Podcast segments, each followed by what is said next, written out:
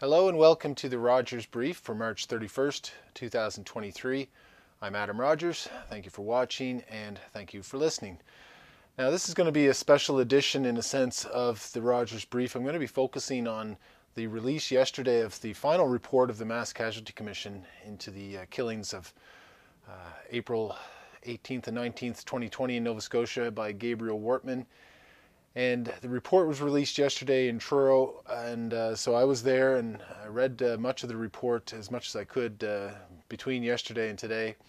So I'm going to talk about that. Now, for those that aren't uh, regular watchers of the Rogers Brief or listeners, uh, typically these days what I've been doing is on a weekly basis covering you know, five, six, seven news stories of the week that are have a legal theme as either their primary focus or as a uh, an aspect of them that I think might be underappreciated or need some explanation.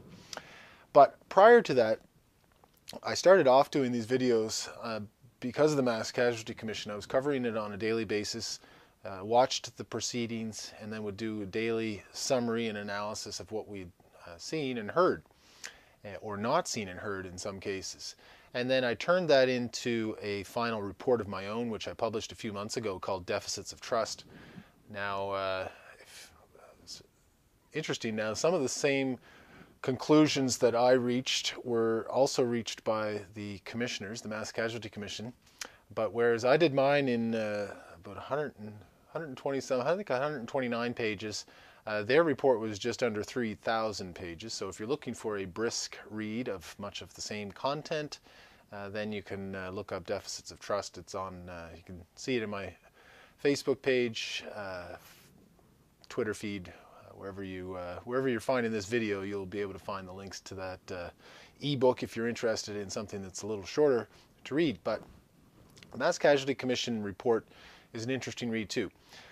It's called "Turning the Tide." now maybe not the best metaphor in a sense because tides cycle in and out. Uh, so I'm not sure if they appreciated that aspect of it. I read, I did read. There's a little section on why they chose turning the tide, and of course it's where everything happened here is uh, close to the Bay of Fundy, and uh, so the tides are certainly relevant there. Uh, but they're looking to turn the tide on a couple of major aspects. One is policing, and the other is domestic violence. So I'm going to get into some of those, and there are other aspects that I think people that are regular watchers and listeners of the Rogers Brief will appreciate hearing too about uh, different conclusions that the commission has reached. Now, yesterday in Truro, it was very busy there at the Glengarry uh, at the at the hotel. At least 300 people there in the room. Uh, lots of uh, family members, participants, they were all there, of course. A lot of politicians there as well, uh, including the Prime Minister. The Prime Minister uh, made a, an appearance. Actually, the, it's kind of funny, the Prime Minister was sitting behind me, directly behind me, uh, in the room, sort of in the middle of the room. The Premier was there as well, uh, Minister Mendicino, Public Safety Minister federally, and Minister Fraser, Immigration Minister, but Minister from Nova Scotia was there as well. Like I said, Premier Houston was there. Uh, Tom Taggart, local MLA, local MP Stephen Ellis. I saw him there as well.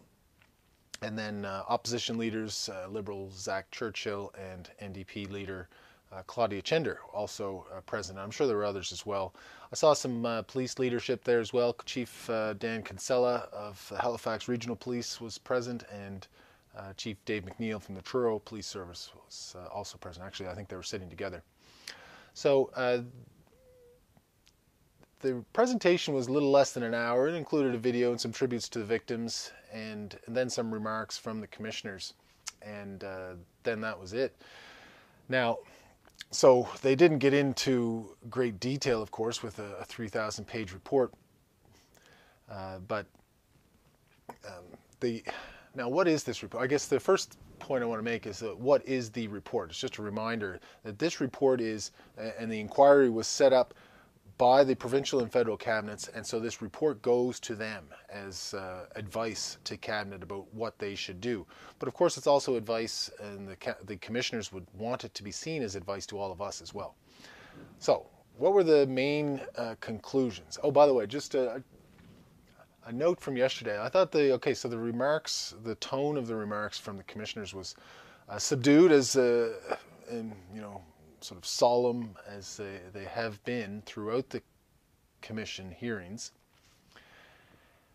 When they left, after you know making some fairly bold recommendations and remarks, you know, some pointed criticisms of the police, things that people may have been surprised in a sense. I was certainly a little surprised at how far they went with their criticism of the police, given that throughout the proceedings they had been really seeming to protect the police in some of their trauma-informed, quote unquote, uh, you know, procedural decisions about limiting cross-examination, uh, video uh, evidence in some cases without any cross-examination of police officers. So.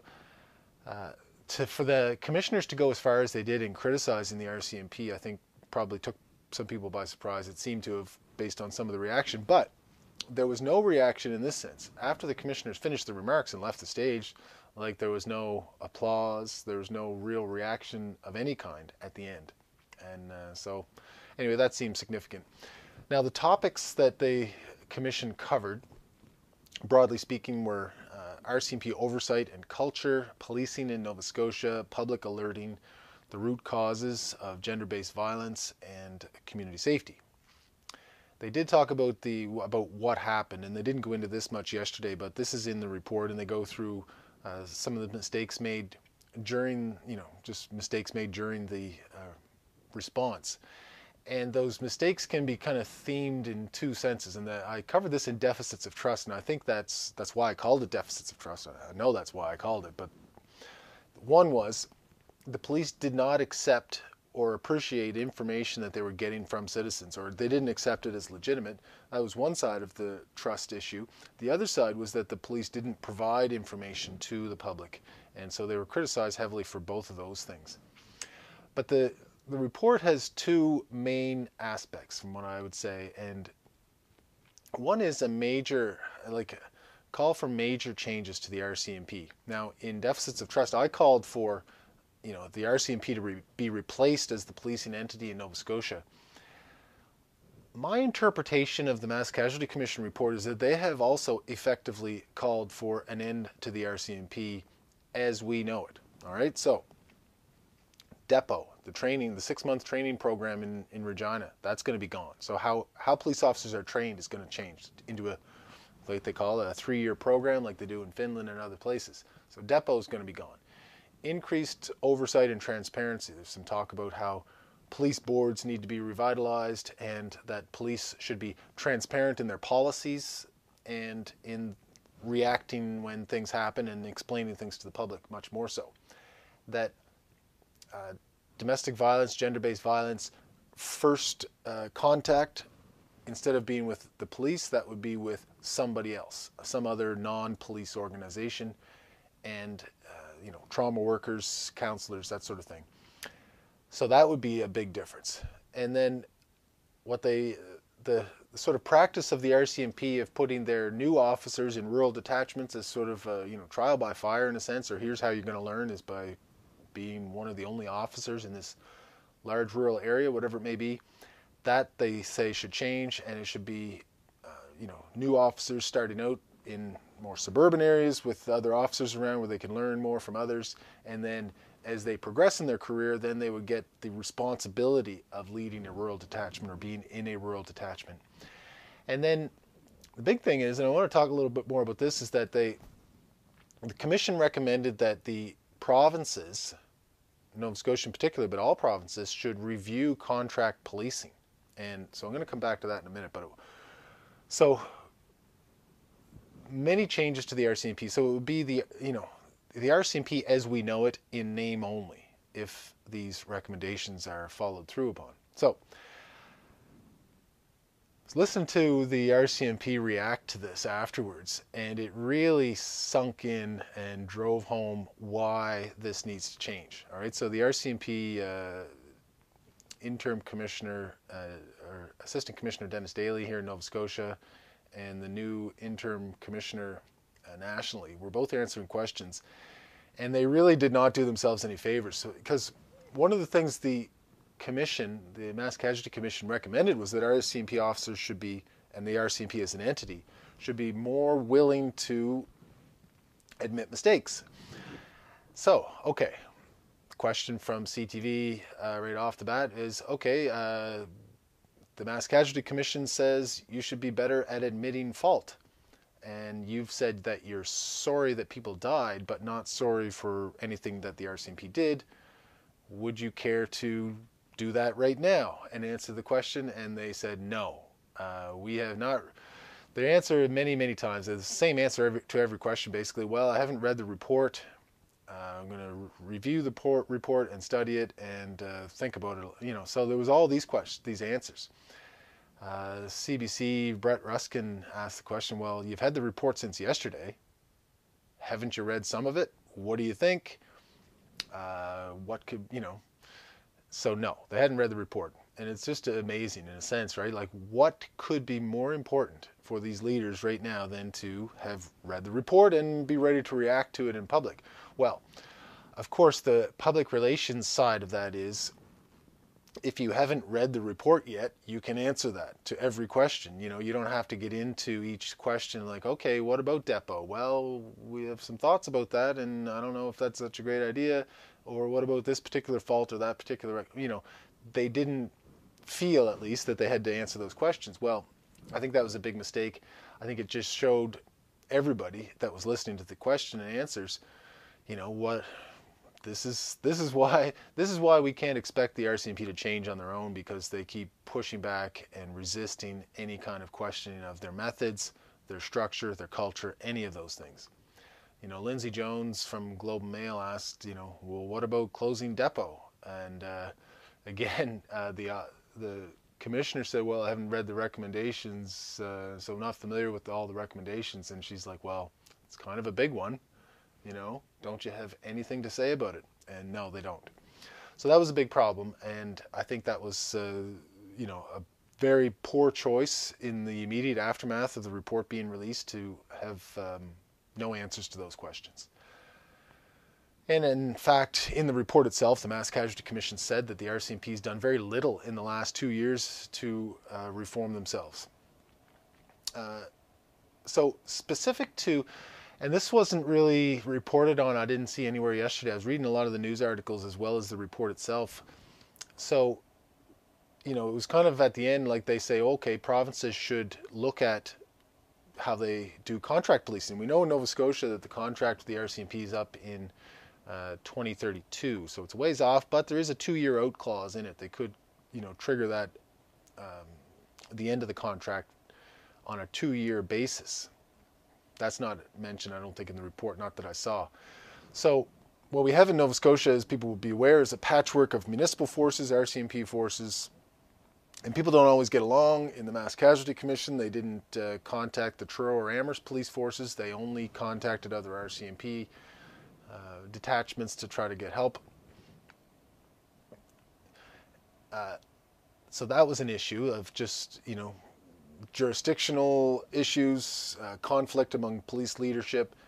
Uh, the Mass Casualty Commission said that that undermines confidence in policing in Nova Scotia. The other part is police oversight, and they talk about how the commission report talks about how there's very little oversight and that the uh, oversight boards and agencies have very little funding and are not really robust. And so they want that changed. Instead of so in Nova Scotia now, the contract with the RCMP says that it's you know the RCMP itself nationally that provides that oversight basically for the RCMP in Nova Scotia, not a provincial, you know that's not done provincially; it's done federally. And then uh, the the province uh, has some oversight boards, but they're not they're not utilized. So those uh, the, should be made much more robust. And the standards, policing standards in Nova Scotia, should be published and should be designed and developed by the province, not uh, you know, not defer not defer to the RCMP to provide their standards, and then we have to live with them. Well, each province, and so the Mass Casualty Commission noted that this is taking place in Alberta, in BC, and in the Yukon too, where they're looking at uh, provincial or, or federal or sorry or territorial police forces. And so I would suspect the same will take place in Nova Scotia. So all of that is to say, you know, the way that we see the RCMP now and their their presence throughout the province, that is uh, likely to change significantly if these recommendations uh, are implemented. Okay, a few other things. Alert Ready, the alert, public alert system, the government, uh, you know, a lot of criticism early on and throughout for the RCMP's failure to use the system. We learned in the uh, commission proceedings that the RCMP had been made aware of the uh, Alert Ready system several times prior to the shootings, but didn't uh, adopt it as policy and didn't really appreciate the potential usefulness of it. A couple of problems with the Alert Ready system. One is that it is not government owned, and the commission uh, recommends that it should be owned by and controlled by the government. They didn't get into it too much. Like in my report, one of the lessons I think was learned from the events was that whoever the highest ranking member, officer on scene might be, should have the authority to issue a public alert. Rather than trying to explain to a supervisor who has to explain to a communications officer who has to explain to somebody else, and then, you know, that time lag, the information lag, you know, people aren't going to appreciate the seriousness of it as opposed to somebody on the ground. I think the lowest ranking, or sorry, the closest high ranking officer to the scene should have that authority. They didn't go into that in the report uh, of the Mass Casualty Commission released yesterday. Uh, but what they did say is that public communications uh, people should be on scene for all critical incidents. And uh, they were you know, talked about how the alert system should be responsive, citizen centered, and developed. There should be some much more analysis of how that can work. They say it's not a technological solution. We shouldn't be thinking of it as a technological issue, but rather as a, you know, a, a policing, you know, uh, citizen-led or citizen-driven responsive issue. Anyway, so that they'll uh, there'll be some more work to do on public alerting something that the government will have to uh, develop, uh, and they recommend that that be a federal uh, development.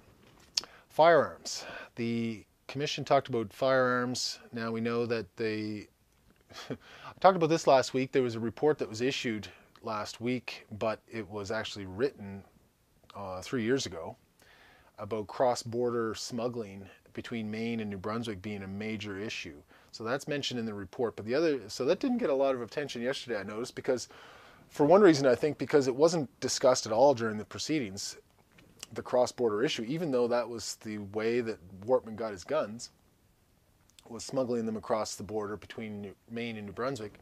What they did talk about yesterday and in some of the news reports was the uh, so they wanted to tighten up the border. I guess that's one priority area that the uh, commission identified for government. But the other two more immediate changes, I think, uh, that would be made is one is that no uh, firearms should be or could be possessed that have more than five rounds, can handle more than five rounds at a time.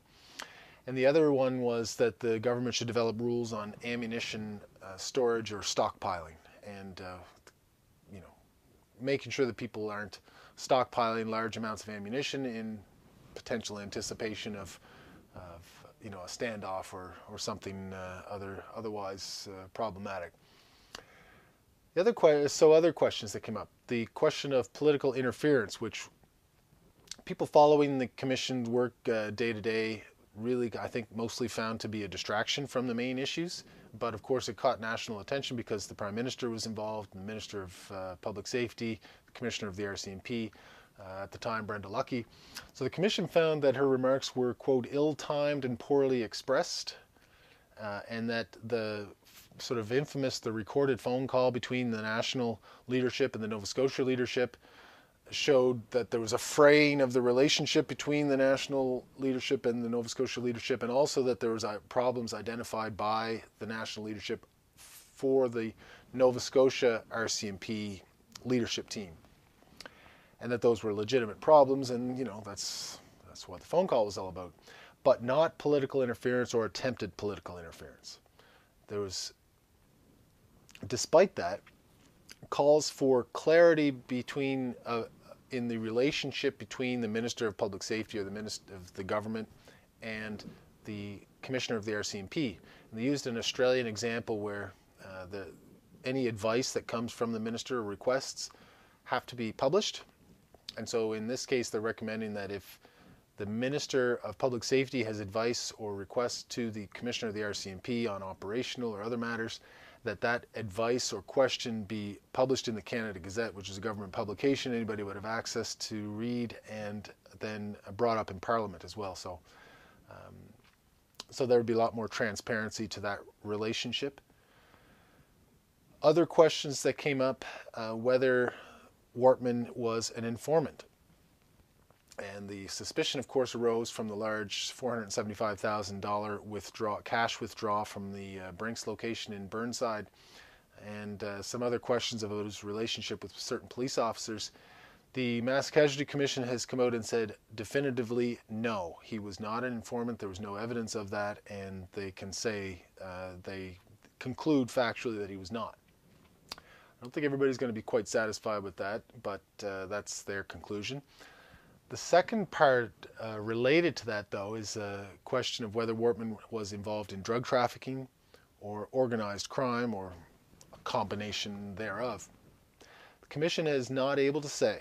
They don't have enough evidence. They didn't have evidence to say for sure that he was, but unlike the informant question, didn't feel like they had enough evidence to say that he wasn't. And so uh, I think there is there's certainly, and they mention this, a fair amount of circumstantial evidence that would suggest that probably he was involved in drug trafficking and organized crime, but they, uh, the commissioners, didn't feel comfortable that they would be able to make that conclusion based on the evidence that they received. Well, part of the reason they didn't receive that evidence is they didn't seek it out and dig into that, uh, it would seem. So uh, that's sort of a an un, unfinished aspect of this or unexplored, underexplored element of this. So the other major, so the policing was the major topic. I've covered some of the uh, sort of related but maybe um, less extensively discussed topics. The other big one, though, was the issue of domestic violence, gender-based violence, family violence. Uh, this, if the recommendations, and these are similar to the recommendations that I made in my report, if these recommendations uh, come to pass, this might be a Bay of Fundy level turning of the tide. Because uh, domestic violence is a big issue. It's uh, probably one of the, maybe the most prevalent, uh, you know, issue of violence in the criminal court system in Nova Scotia and throughout Canada, probably throughout the world problem with this case, unlike with the police issues where there were factual foundations for all of the issues that were discussed, uh, and all of the mistakes, you know, there's there's evidence on that. It was tested. Much of it was subject to cross-examination. Uh, not all of it, of course, but enough that person could make conclusions on it. The problem with this other part, though, this domestic violence, was the evidence from Miss Banfield was not subject to cross-examination, wasn't tested in the same way other evidence was. So that's an independent problem. But I will say that despite that, well, first of all, it was in the mandate that was given from the provincial and federal governments, so the commission had to look at this anyway, domestic violence and how that's treated. But I would say despite the fact that there's no or an insufficient factual basis for examining it in this case because it, in my mind it still hasn't been established that this case was uh, you know dominated by or, or the the main element of this uh, these series of killings was not uh, domestic or gender-based violence. It doesn't appear factually established. But the changes that might emerge in how domestic violence and gender-based violence is treated by the court systems if these recommendations are followed uh, makes it worthwhile, I guess, to have made the analysis. Now, a few things.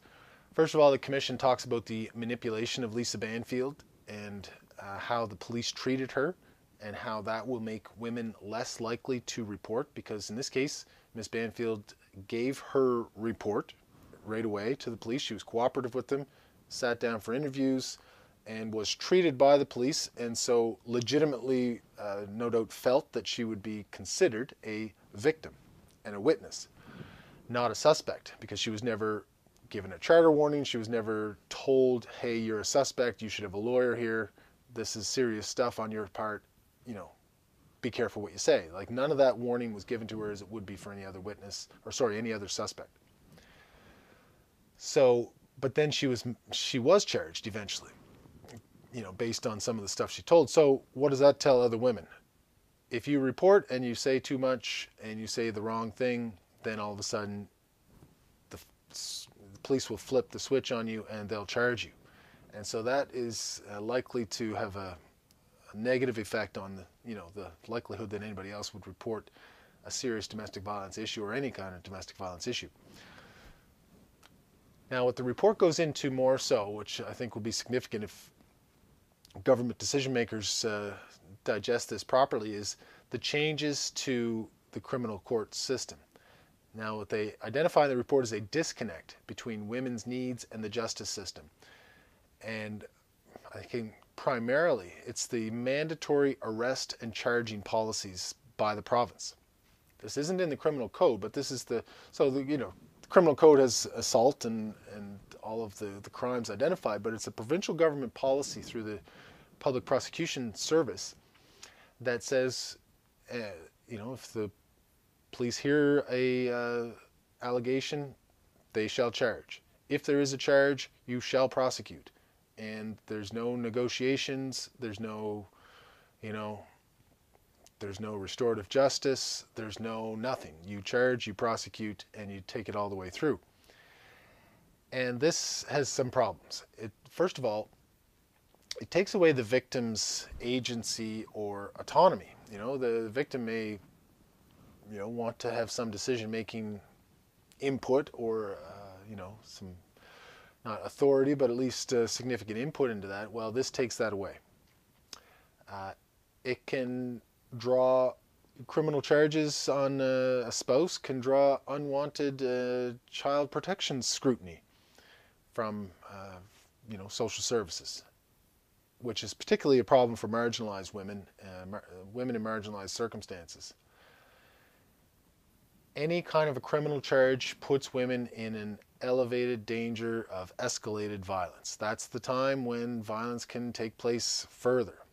If uh, charges are being laid and people are upset and it just escalates things further, so that's an independent problem in a sense. And then there's the, you know, people, many people want to heal the relationship and learn from whatever incident and then continue the relationship. And this pro uh, charge, pro arrest uh, policy diminishes the chance of healing a relationship. So instead, it could be replaced instead of, all right, police take the information, police charge, Crown prosecutes. By the way, in almost all those cases, the guy who is charged has to leave the family home, and so he's not, you know, not there for support or, you know, whatever to be part of the family. It adds expenses. It can take months sometimes to have those conditions changed or have a, a matter resolved so that the family can reunite. And so that's a big problem. So instead of that, conceptually you can imagine all right you instead of reporting to a police officer you report to a counselor or to some trauma worker who could talk you through some of these things in very serious cases of course the, if criminal charges are appropriate it goes that way otherwise you could have that person be offered counseling offered a place to stay temporarily and then with uh, healing opportunities and you know, an ability to learn and, and change and improve, then you have families who are then a better family as a result of the, the treatment or whatever counseling. So it seems like a major change in, in mindset on the enforcement side, but it's something where you know women are would be much more likely to report under those circumstances where they know that all right things are going to get better if I report things instead of things getting worse and more expensive and uh, more risk of violence. So we'll see. We'll see if those changes. I mean, there's lots of work here. The uh, commissioners, in sort of their closing, urged everybody to uh, you know put their shoulder to the wheel and work on these recommendations. And there'll be lots to digest, uh, lots of people reading these reports and working on uh, committees and uh, you know.